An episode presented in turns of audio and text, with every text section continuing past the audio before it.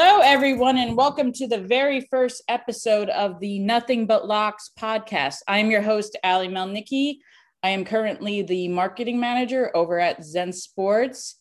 And let me start out by saying a little bit about myself. I am a diehard New York Giants fan, unfortunately. I am a diehard Red Sox fan. I'm a UNC Tar Heels fan and a New Jersey Devils fan. To start with my allegiances, I'm also a diehard college basketball fan. March Madness is literally my church. I go to Vegas just about every year, and it is just weeks of heaven for me. I love college football as well, but I'm more into the betting of it than having a particular team or whatever. So basically, I love all sports. So the fact that I can bet on them and hopefully win them is also a plus for me. I always joke that I grew up learning how to read because my dad always took me to the racetrack, and he taught me how to handicap before I ever went to school.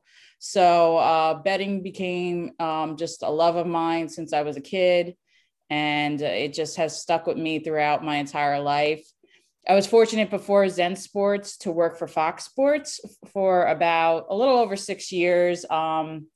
And I just had an awesome time there. I worked in the highlights department, so it was just sports 24/7, and I couldn't have been happier there. But then about a year ago, the opportunity came around to join Zen. And, you know, I always wanted to mix my two loves of betting and sports together. And I got to work for a company that did that. So, I'm very excited to start this podcast.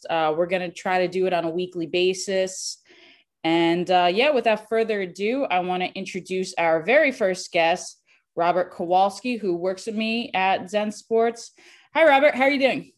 I'm great, Allie. Thanks so much for having me on today. Oh, it's a pleasure.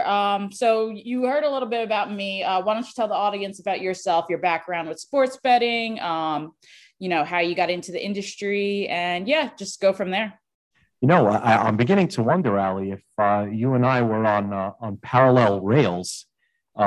I, too, born and raised in Brooklyn and then in Queens, went to St. John's University, graduated there a little while ago. And I ended up having a wonderful 10-year career at the New York Mets. And so, you know, what I'm looking at is, so if you're a Giants fan, much like I am, going back a little bit far. Let's just say I remember Phil Simms as my first quarterback. So you want to go ahead and date it, go ahead. But for me, it was, you know, pretty much New York, New York, New York, you know, whatever my dad turned on. If it was WWOR, well, it's the Mets and the Giants and the Islanders. I ended up, like I said, I went to St. John's University. So I graduated with a degree in sports management. That led to this great career at the New York Mets, where I was selling tickets to the worst team money can buy. And that sure was fun to do, with all the great, you know, different choices that you could have wherever it may be in New York to spend your hard-earned dollar. But I take all that and found that, hey, there's more to sports than observing it as a fan. You could bet on it too. And so this is something I discovered just, you know, with my colleagues, you know, finding a way to a little bit further down South Alley to Atlantic City, eventually to Vegas. And then in 1999, I saw the wonders of the sports books that were out here in Nevada. And that changed everything for me. I ended up moving out to Vegas in 2004, got a job as a ticket writer at the Barbary Coast. And the rest is history. Ended up working downtown for a bit. I opened Wynn Las Vegas' sportsbook, had some time at the Venetian, worked with Station, and pretty much every place that was offering something new and exciting as our industry developed from, well, you know, it's a paper ticket experience to, you know, where we are today at Zen Sports. And that's what's the most exciting thing, is that the industry in and of itself is the same. We're betting on a result, and whether it be sports or horse racing. You know, me like you, Allie. Plenty of time at Belmont, at Aqueduct, up at Saratoga and all the beautiful tracks out here on the West Coast in California. Love, love, love the racetrack. And so it's now, you know, turned from, you know, coming and betting with a sports book ticket writer to, you know, everything that you can do right on your mobile phone or mobile device. So, you know, here we are today taking a look at all the great things that we could do. And boy, oh boy, have we advanced. I'm sure everyone's going to be able to say it sure is better today because of all of the great choices and information that we have out there. And it makes for a far better experience, in my opinion. Yeah, for sure. And yeah, I'm like you. I'm originally from New Jersey, so my racetrack was Monmouth Park growing up. But we took plenty of trips up to New York. And then now out here living in Los Angeles, I frequent Santa Anita. And Santa Anita has to be one of the most beautiful racetracks I've ever seen. Del Mar as well. It's just gorgeous, gorgeous. And there's nothing like the smell of the racetrack. And there's nothing like also with sport, like you mentioned with sports betting, just having it at your fingertips now with all the online apps we could do, including our very own Zen Sports. So it's great. It's something that I feel that a lot of just casual sports fans have become better sports fans because of sports betting. And a lot of people are really just, I've seen, especially with my friends, just taking the next step from being your casual bettor to actually spending time and doing the research. You know, you know better than anyone working in Vegas and whatnot, how many public bettors there are that, you know, they'll take the favorites, they'll lay the points without doing any work. And, you know, I always say that's the wrong, if you're just betting for that and you don't care about throwing away $50 or so, that's fine. But sports betting, there's a real interesting science behind it. And, you know, the first thing I do every Monday is as soon as the lines come out, at least for NFL, because that's the biggest thing I bet, is I study them. I look at the trends. I look at the movement. And I think that's very prevalent in today that more people are realizing, yeah, I can't just like wing it and bet. Like you need to really take the time to do the analysis, do the research, and not just rely on, I'm going to take the favorite to win. I'm going to take the hot bet to win. So I'm sure you could relate to that. Can we actually just stop right there, Allie? Yeah. Are you, do you think you're unique in that way? Or do you find that your friends are also betting in the same way? Meaning, I'm finding it more and more that, you know, right now, well, of course, we're always going to have, you know, people and friends that are going to want to bet their team, right? Or their side or their school. But is anyone actually handicapping the game anymore? Or is it what I am finding more and more, which is, hey, I'm doing my homework.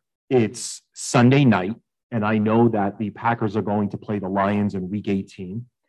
I have a feeling that the game might open up a short number, maybe less than a field goal. I despise the Packers. I'm just saying theoretically. And if I go ahead and lay the one, knowing that's going to climb to 4, I could grab that 4 and middle the game. Is that what sports betting is more and more to you and your friends? Or am I, you know, pretty much the anomaly here? No, I'm right with you in that. That's exactly. And, you know, that's a great point you brought up with the Packers-Lions spread, because that's immediately what I did, you know, after the Sunday night game, after the Packers beat the Vikings and they're essentially playing, you know, not really have anything to play for this weekend. Like, you know, I doubt Aaron Rodgers is going to end up playing, Aaron Jones, any of that. And the first thing that's going in my head is, you know, let me, you know, capitalize early on this line before there is a public announcement, before there is a guarantee that, you know, the starters are going to sit. So I'm right with you on that one. I'm glad. Yeah, but now that's a good segue, because now that you mention it, let's start with at the NFL. I was one at the beginning of the season skeptical about the 17-game regular season, but for me, you know, another week of meaningful football is always a bonus.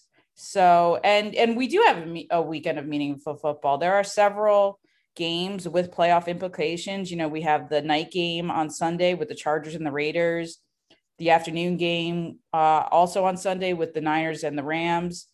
And, you know, Niners have to win to make the playoffs. Chargers have to win. Raiders have to win. So we are getting, you know, you do have the games like, unfortunately, my Giants and the Redskins that don't mean anything. But that would be in any, you know, even a 16-game season. So I just want to get your take. Let's start with the Chargers and Raiders because basically whichever team wins out of this is in. I personally, before the spreads came out, I actually thought the Raiders would be favored. These two teams played each other earlier in the year. Chargers obviously blew out the Raiders in Los Angeles. The game, you know, wasn't even close, despite the final score. Even then, it was a 2-touchdown game. But I thought, you know, the Raiders being in Vegas, coming off that impressive win when they kicked the field goal at the last second this past weekend at the Colts, I thought that the 3 points would be the ones laying, not the Chargers laying the 3 points. So what's your take on that? Yeah, exactly. When we take a look at how the game was going to end up, I figured we could open up the game somewhere, you know, Chargers maybe 2.5, total close to 49 points. And that's what we did go with. Eventually, it pushed us Monday morning to Chargers 3. And right now we're sitting right around 49. Yeah, there's 49.5 is the current total. So obviously, you know, the game got flexed to the late Sunday night game. You know, as we could see, we know exactly why with all of the playoff implications that have to do with it. I think that the number is, it's sound. I don't think that we're going to see much movement beyond that. 2, 9, and 7 teams. I think that they're as equally matched as you could find. You know, one could probably think just based on current form to pull something from our daily racing form days, Allie, that the Chargers probably are a little bit of a tighter fit. They are giving up a bit more so that their total in the games is covering far more to go over than under. In the end, when you take a look at the two different teams, you know, we're going to have a little bit more of a offensive pop from the run game on the Chargers than on the Raiders. But in the end, it always seems to come down to who's going to turn that ball over more or less.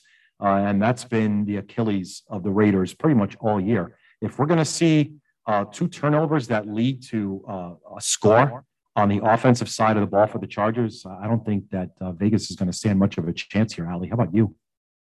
I'm right with you on that. And, you know, we saw even this past game, Derek Carr has a tendency to make those exact interceptions and those exact turnovers.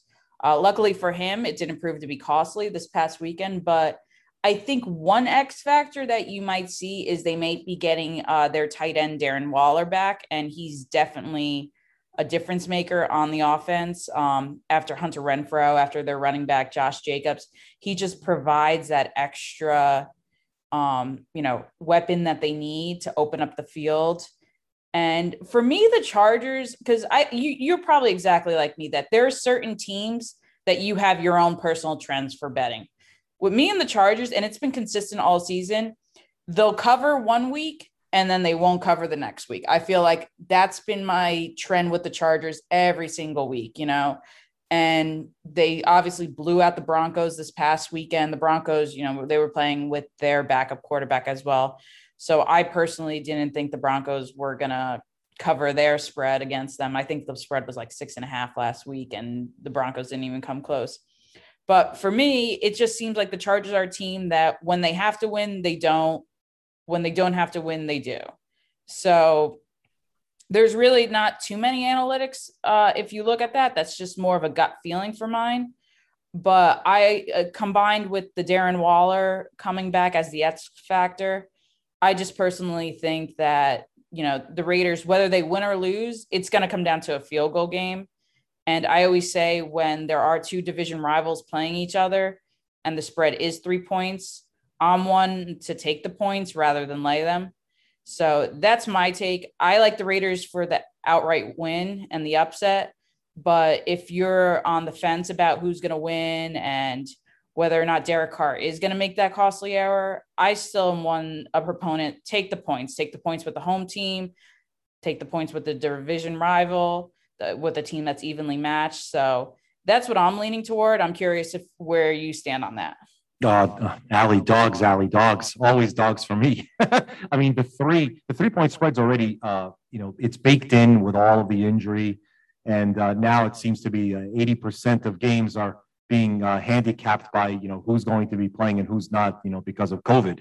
And right now with the 3 point spread being indicative of guys like Waller, Vickers, Carl Nassib, Nate Hobbs is on here, Brian Edwards, Will Compton, all of these players are questionable with their status because of that, not because of something else. And so I think if you like the Raiders, which you do, go ahead and grab that now, because once they are declared in, this game could probably swing right on back past that 3 down to 2.5. And then if the money just keeps coming, like it does here in Northern Nevada with all of the Raider fans, it'll probably come closer to pick. So I'll never, ever, ever fault anyone for grabbing points. To me, you're already a winner before kickoff. So I'm with you here, Raiders +3. Yeah, I'm glad we're in agreement with that. And, before we move on to the next team, you bring up a point I wanted to bring up as well. This has been such a crazy season, and last season was as well, with the lines and the spreads because of COVID and just not knowing who's going to play, up to game time almost.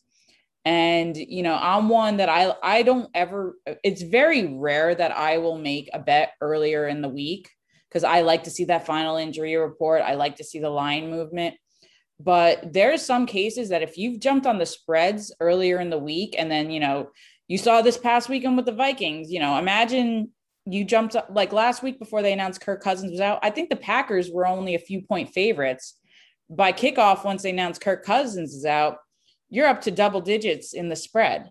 If you jumped on the Packers early last week, you were set before the game. Like, there was no contest. So there was really a challenging factor, especially the past few weeks, just navigating with all these COVID tests and cases and game postponements and reschedules. So it really, you had, as a bettor, you really had to pay attention to the line movement. And I'm sure it was a fun few weeks for you guys making these lines as well. Allie, you just revealed one of my bookmaker's secrets, and that is love your tweet deck or their application that follows Twitter. That's been basically my bread and butter to find out injury news as fast as possible. It always seems to be a race between me and the bettor as to who gets that info first. Most of the time, it's the bettor. So I'll just go ahead and adjust properly. But yeah, that's exactly right. Yeah, it's just, and then, I do also daily fantasy. I'm in a fantasy league. It's something you got to constantly keep your eye on nowadays. It's not just relying on the final injury report that comes out. These guys, they get cleared the day before the game with COVID. They get cleared, a few days before. The coaches end up not being able to coach. So at least the past 2 years, it's really been a challenge, I'd say, at times, just keeping up with the lines. And, there's just so many other factors that come into it. So it's really fascinating. But, let's move on to the Niners and Rams game. Obviously, I live out here in LA, and the Rams fans are in full playoff mode. Seems like in LA, they're only really Rams fans when the Rams are in playoff contention. Not knocking Rams fans. My Giants haven't been in contention in years, so I won't. But, this is another game where it's hard to handicap right now or make a big assessment because we don't know the status of Jimmy G. And we watched Trey Lance play this past weekend. I watched the entire game. My friend is a Niners fan, so that was one of the ones we had on in the several TVs that were in his house. And, Trey Lance's line at the end may tell differently, but for me watching the game, he could have easily had 2 or 3 more interceptions that if he was playing any other defense other than the Texans, those tip balls are pick sixes. So for me, I'm not going to make any movement on this game until I know who the starting quarterback is. That being said, I think if it's Jimmy G, I think he has enough game management in him that he will have the Niners at least in contention to cover, if not outright win. But, you know, something too with my personal betting is in the past few years, the Niners have just completely owned the Rams. It doesn't matter if the Niners were good or if the Rams were good. I think the Niners have won something like their last five matchups against the Rams.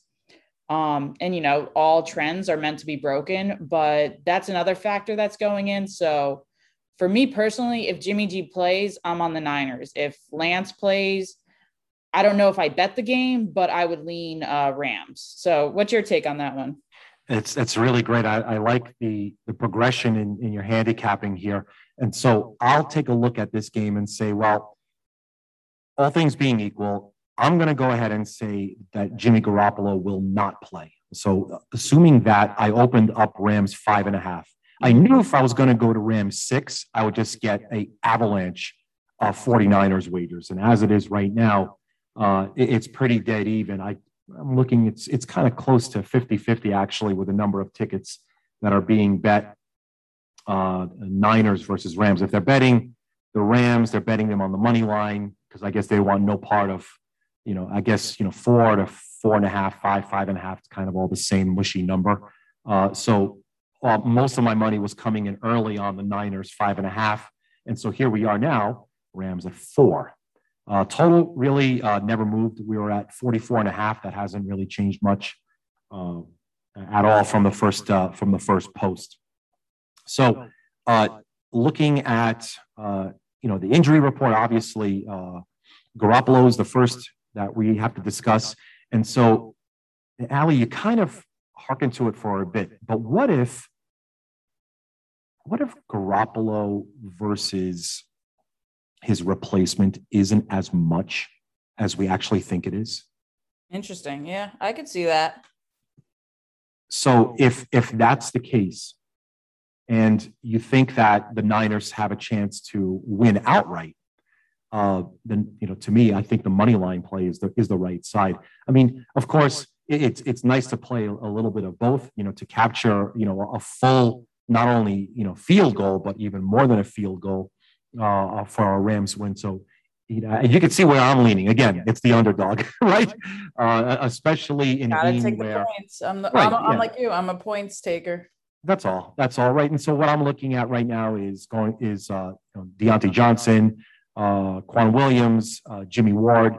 Are they going to be suiting up right now? They're in protocol, and it doesn't seem like it's going to be the case at kickoff. And again, that's why the number is baked into that. Even though they're in protocol right now, that doesn't mean that on game day that they'll be on it. And so I have a feeling that they're going to suit up, play, and in a game that it matters more to them, because if they don't, if they don't win, they are simply, the season's done. You know, Rams, another story. So I'm going to go and look at the Niners definitely as one of the better bets of the week. We'll circle to that as well later. Yeah, and to go off your point, you know, which I'm probably leaning on betting the Niners. If I'm going to take the Niners, I will take the money line. I will take the money line. The only time I wouldn't probably take the money line and just lean on the spread instead is usually if I do parlays, just because there's so much already at risk. It's like, let me just take the points and not like think about it. But yeah, if I'm betting a team on a single bet, I'm taking the Niners money line this week. That's my upset pick of the week. Right behind the Raiders. I think that the Niners are a little bit more of an upset over the Rams than the Raiders are of the Chargers, because again, the Niners, we don't know all of their status, but I'm with you. I'm right. But I think the Niners are the pick this week. The Rams, you know, they're really just playing for seeding right now. And we haven't seen the best from Matt Stafford the past few weeks. He doesn't look 100%. He still looks a little injury prone.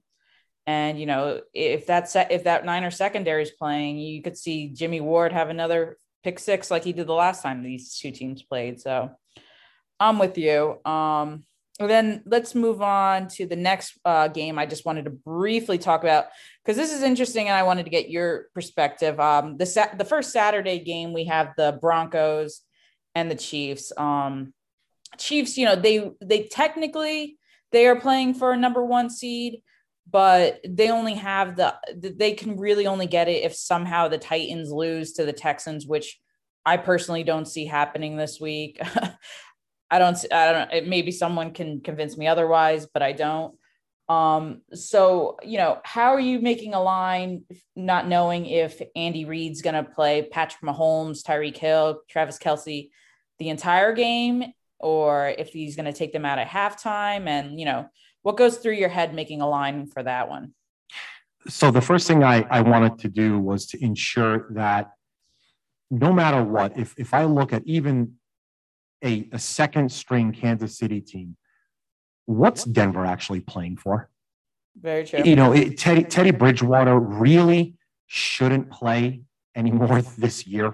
You know, he's at this point, he's downgraded to doubtful because he's still concussed. You know, so I felt that the right thing to do is just to say, I think Kansas City is going to be a double-digit favorite, just on the blind, just knowing what I knew. And I knew that they just lost to the Bengals. And I said, I still think that they're going to be a 10-point favorite. So I opened at 10. The total was 44. It crept up just a little bit. But I still think that they're going to be a double-digit winner, even with a shortened bench. So I guess I was right because there was no line movement. I'm still at that 10. And as a matter of fact, I'm getting more tickets laying the 10 than taking it. So now I'm beginning to wonder if it was too short. You know, as it is, like we take a look at the number, you know, of course, we're looking at whether or not Kansas City is going to, you know, play their starters. To me, I think it's a yes. I think that there's probably going to be, once they, you know, pretty much lap Denver, they'll probably bench him for the fourth quarter. I don't see that happening. But again, it looks like Kansas City, from an injury perspective, you know, they have their normal run of the mill, which I don't want to normalize an injury because you know, you try walking around with a torn pec or a ripped Achilles, and then trying and, you know, play a game that's being, you know, played at 100 miles an hour in front of us. You know, but Denver has been racked with injuries, you know, up and down on offense, defense, and special teams. And I don't think that they're going to field, heck, even their backups against Kansas City. We'll probably see, you know, backups plus, you know, playing for Denver. So I think that the number's good. And I think this is Kansas City's game to call whatever score they want, actually, Allie. Yeah, I'm right with you on that. Like when the spreads came out, when the lines came out and I looked at the spreads, I was kind of what you were thinking when you said, you know, with the amount of people laying the points with Kansas City, like that was my first take. I was like, oh, whether they play or not, like we just saw Denver totally get dismantled by the Chargers. And I'm with you. Teddy Bridgewater's not going to play. Drew Lock, I don't even know how he's still even just the backup quarterback. He's been around for a few years with Denver and has not shown any improvement. In fact, I think he's regressed the past year or two. So I'm right with you. I'm just slaying the points. You know, this is a Denver team that you're right. They don't have anything to play for. They have a coach, which we're going to talk about later on, that might be fired after the game. And from my perspective in recent years, you know, when you do have a lame duck coach, the players tend not to show up. Just knowing, you know, he's no longer going to be with the organization the following year. So I'm with you. I wish Saturday we had a few more compelling games because I think this one's going to get ugly early. And that's a good segue to move to the Saturday night game with the Cowboys and Eagles, which on paper you would think would be an explosive matchup. Eagles, despite their early season struggles, are right back in the playoffs. I personally did not see that happening. And as a Giants fan, I couldn't hate two teams more that are playing each other. But, you know, I'm still going to watch the game. I'm still going to tune in. But Philly, they have their spot secured. Dallas really, you know, they can fluctuate between a 2 seed and a 4 seed. But in a sense, you know, does that really make a difference now? They're not playing for a bye. So with the line, I've seen like big movement. You know, I think it's opened at 3.5. I think it's around like 7 now. You know, what do you see it? Do you see either's team starters playing? Like, is this just a game that we're going to watch the backups the whole time? And, you know, depending how the seeding works out, we could be watching the same two teams play each other in the wild card game next week. So, that's exactly right, Allie. Yeah, you nailed it right on the head. This could be a dress rehearsal for the next playoff round. And to tell you the truth, when I opened it, you know, Dallas, I actually opened the Cowboys 3, and here we are all the way up to 7. Guess why? Pandemic news, and it's an awful lot of it. So if we look at, one player after another and what they can do, well, we actually don't even have enough time to discuss how many players are questionable. Just forget about in the game, just on the Eagles. It just keeps going on and on and on. So I would think that they will suit up, much like we discussed in the Rams and Niners game. But I don't think that there's really much more to discuss when you look at Dallas's record against the spread. I mean, they're 7-1 at home against the spread. I know they lost their last game, of course, and straight up Philly's been on fire. They've won their last 4. That's how they got here today, and that's how they're in the mix. They've controlled the ball very well, barely turn it over. But I just think that Dallas's offensive line, number one in my eyes in the NFL, and that hasn't changed from week 1 to week 18. I think that they'll just simply be able to control that line of scrimmage for far, far too long. And in the end, they're going to get their win. And I feel that if they're going to get their win, they're probably going to get the cover as well, regardless of, whether or not they're going to have, their full lineup. We already know, Michael Gallup's out, he has his ACL torn, but there's going to be plenty out there, for firepower, and it's going to probably come early and often. So in my eyes, it's probably, Cowboys to cover, and then it's going to be, I guess the pick your poison here, Allie. Eliminate one, but not the other in the playoff. Right. Yeah, I would personally just lean in, I'm one that I love taking points. This is a game that I would lay the points with Dallas, being at home.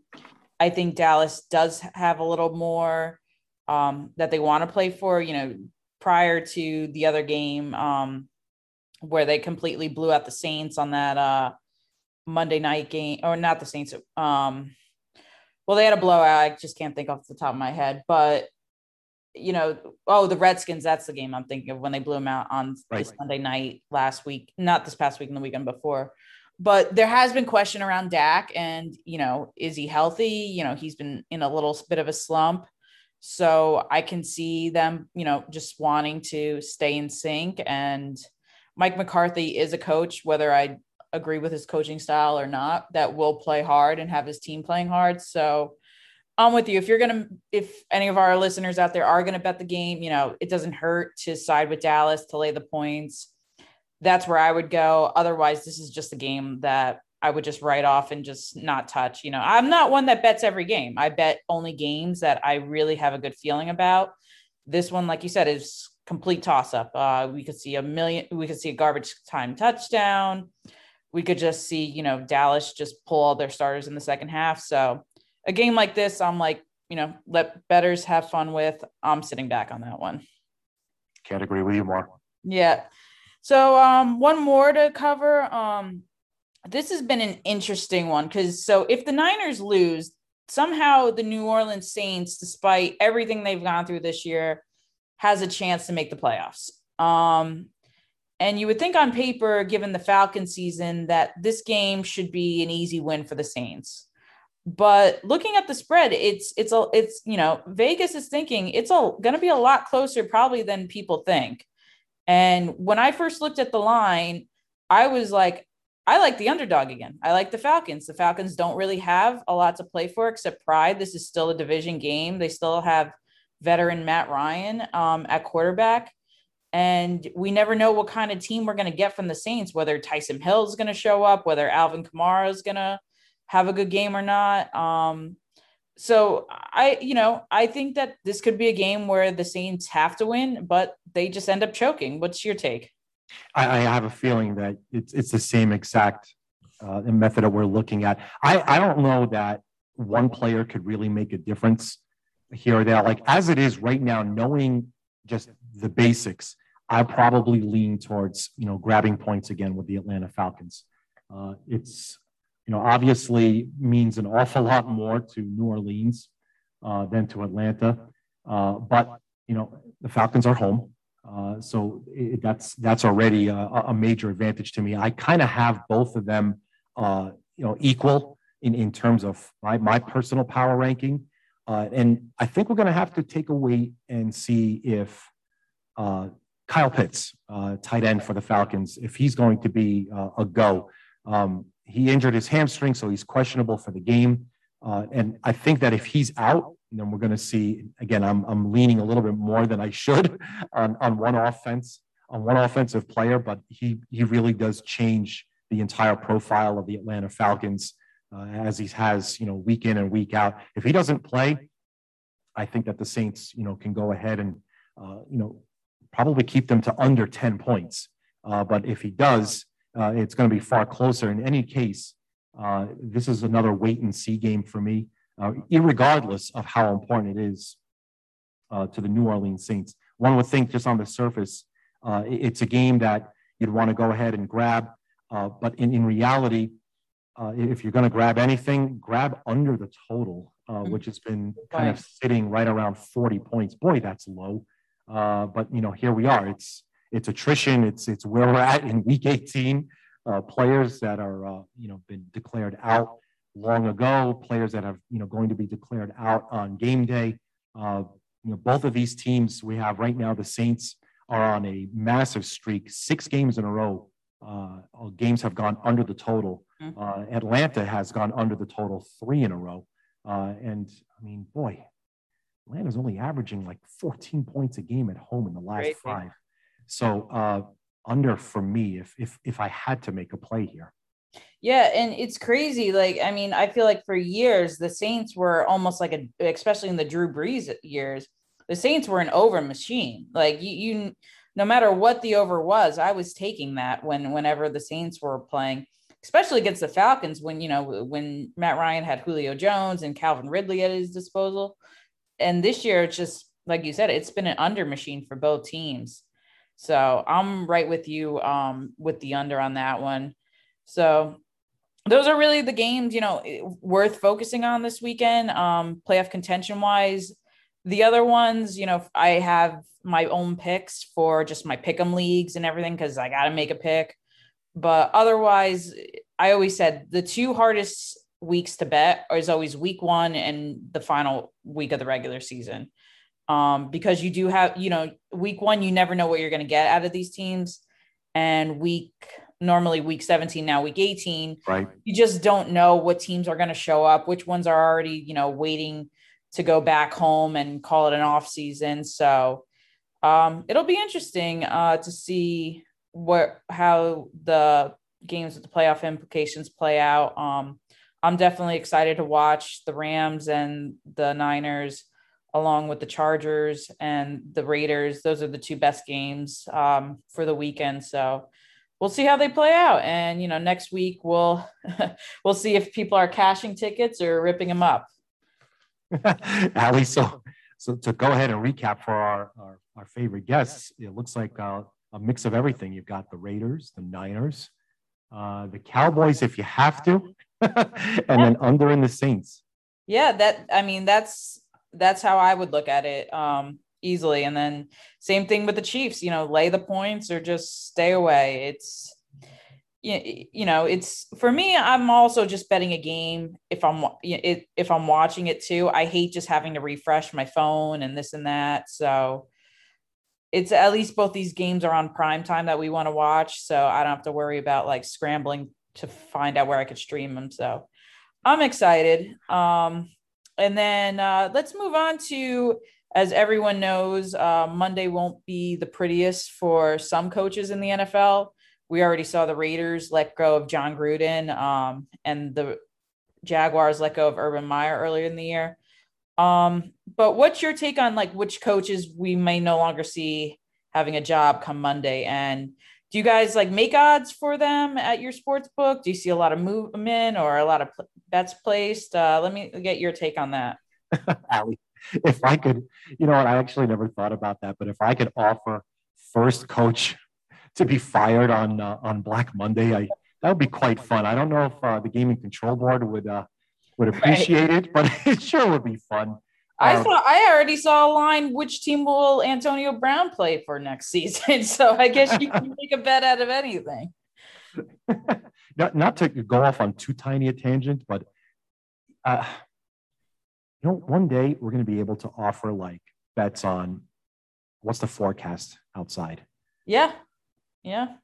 I mean, you look at the Super Bowl betting, you know, how you can make a prop bet out of anything there. So can we just go ahead and just make a forecast? Or can we just go ahead and just crush the Giants right now?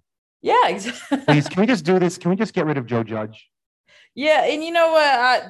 Let's start with that one, because obviously Giants fan, my bias, it will play out. I mean, first of all, Gettleman's gone. Like he was gone mid-season. I don't know why we didn't fire him last year, but he's gone. I wasn't a fan of the hire when we hired him a few years ago. He's been miserable in the draft. I'm ready for a new change, the GM. Now with Judge, when we first hired Judge, he had a very impressive press conference. You know, he's a Belichick disciple. He coached under Saban. So I had a lot of faith in this hire, even though I knew absolutely nothing about him. He impressed me his first year. This year, I don't even know what happened to the team. Like, you know, injuries aside, I was completely baffled and perplexed every game. And then any hope we had once we fired Jason Garrett from our offensive coordinator, our team just progressively got worse and worse and worse, that I'm at the point where let's just totally remake this whole team. You know, I know this is going to be like our third head coach in five, you know, that we're going to fire in 5 years. And after all the stability under the Tom Coughlin years, it's just, I feel like we're becoming the Cleveland Browns with the coaching carousel. But I think Judge has to go.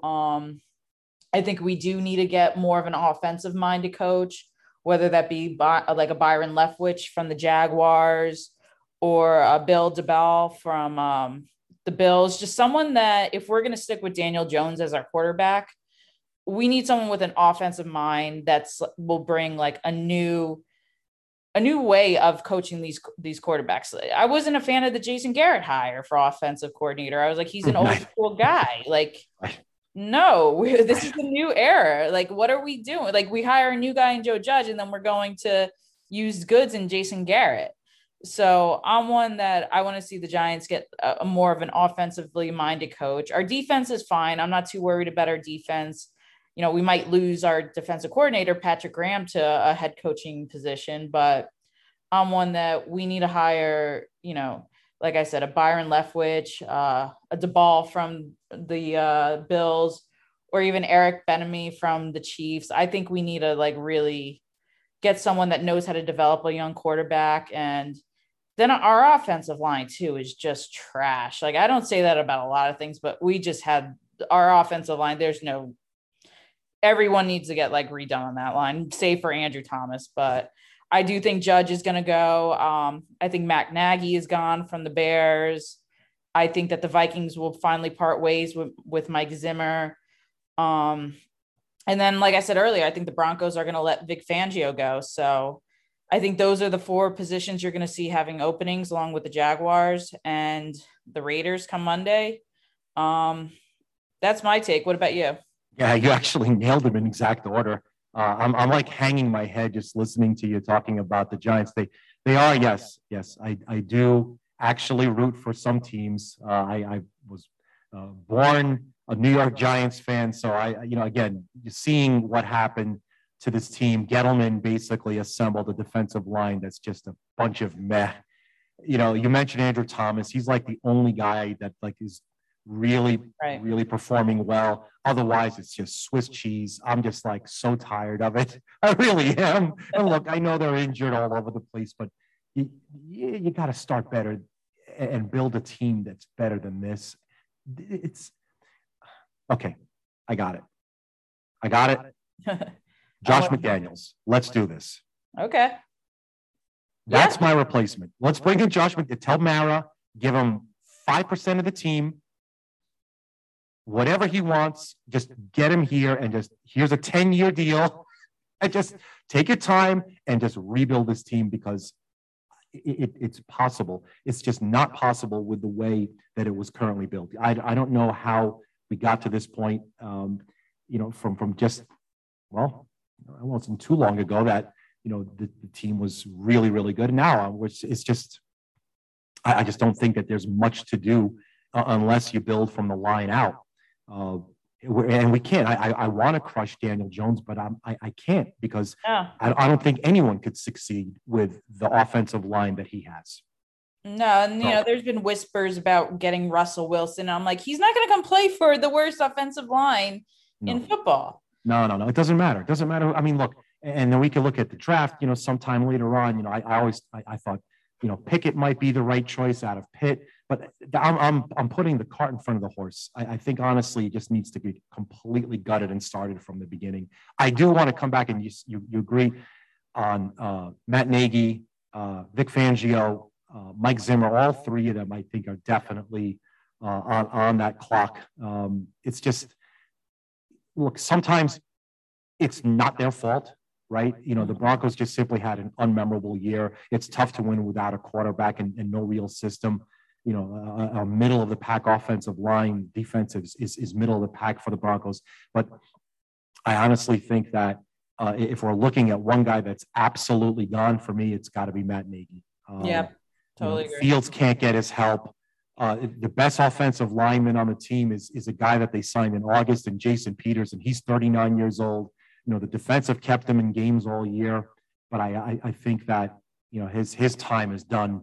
And for me, I think someone's got to open up the book and just say, "Hey, Josh McDaniels, this is your team now." Yeah.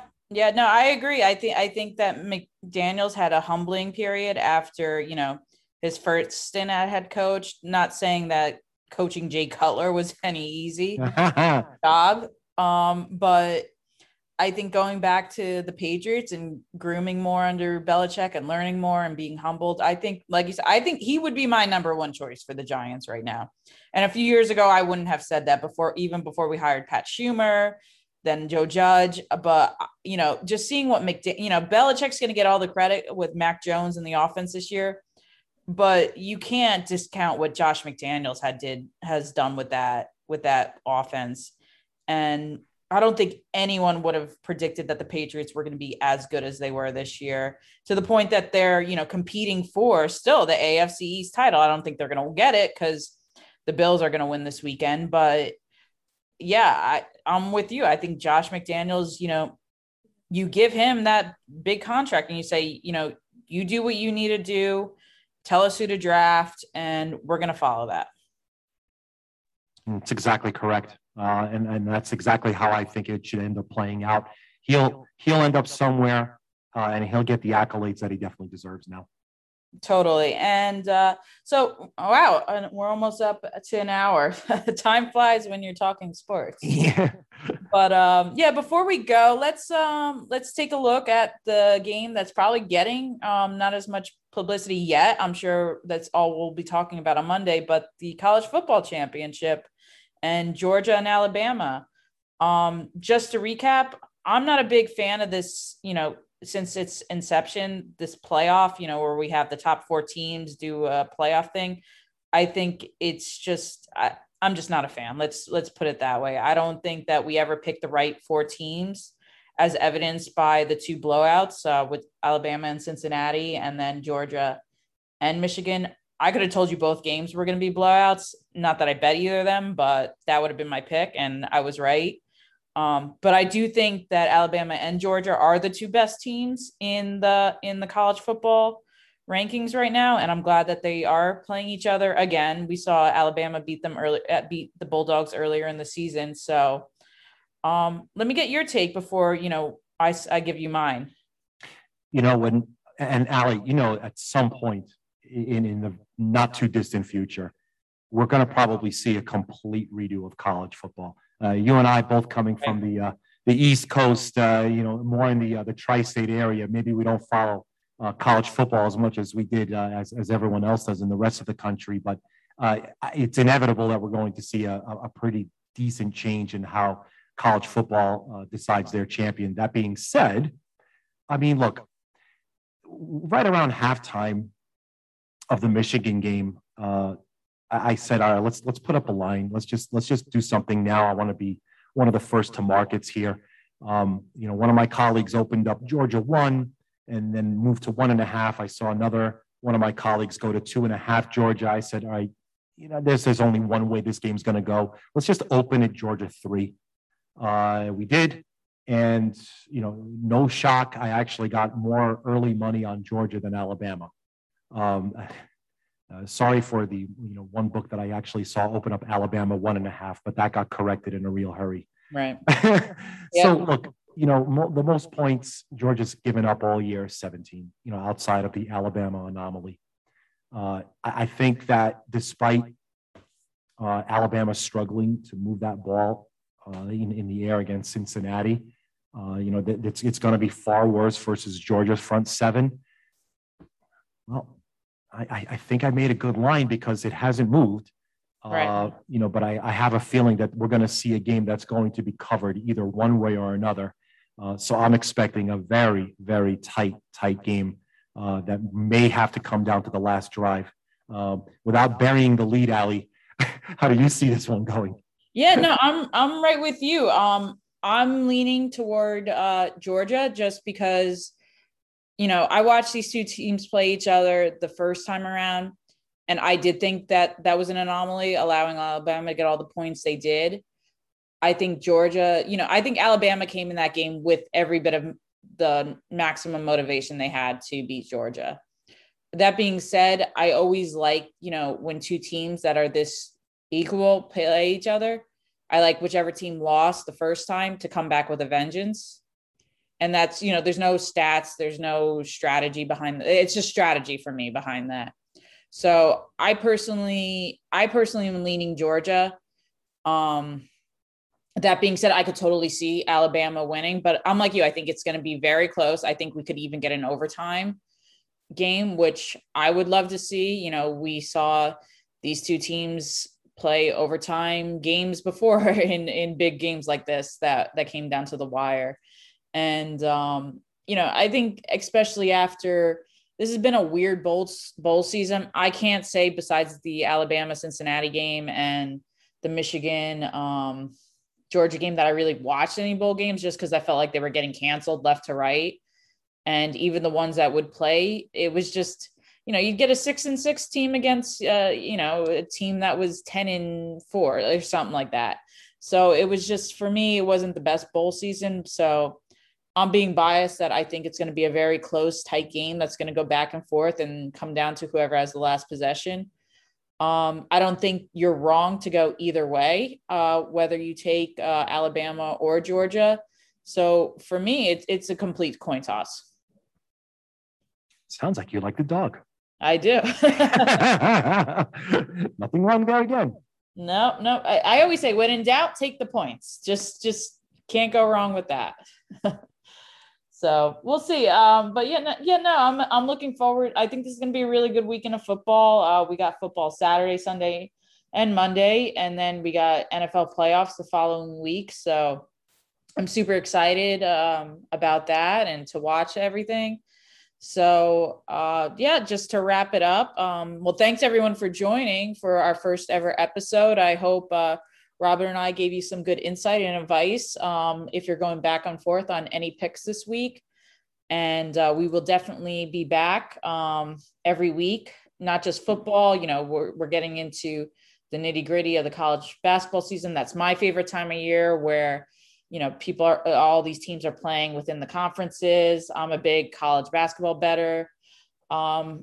We'll talk some NBA coming up the next few weeks, although I'm not a big better on the NBA, especially in the regular season. But I do know people that like to bet the primetime games, so we'll definitely be discussing that. And yeah, Robert, any last advice, tips, last words for bettors looking to place some bets this weekend? You come back to the very beginning, and I loved how we started this is the same way we're going to end it. I'll share this today. Always make your own number before you view that consensus line. It's going to make you sharper. And to me, it's a core strength of bookmaking. Even if you pick a conference, only one, whatever your favorite is in NCAA football, and then just know it better than anyone you know. Once you can learn to make your own number and you find your own anomalies, it's just going to make you that much more sharper. Yeah, that's perfect. And, we all, like I said earlier too, we all have our own strategies, how we bet. I, gave you some insight with how I look at a team like the Chargers. I will say too, I never bet my own team ever. Doesn't matter what game they're in, which especially for the Giants, the two Super Bowls we won against the Patriots, I always look at that and be like, if I had just bet that money line, but I'm too invested. So my thing is I'm not going to lose money, and I'll never bet against my team. I'll never bet on my team. That's too much investment. So that's another good way to look at it. So thank you again. And everyone, good luck with your bets this weekend. And we will see you next week.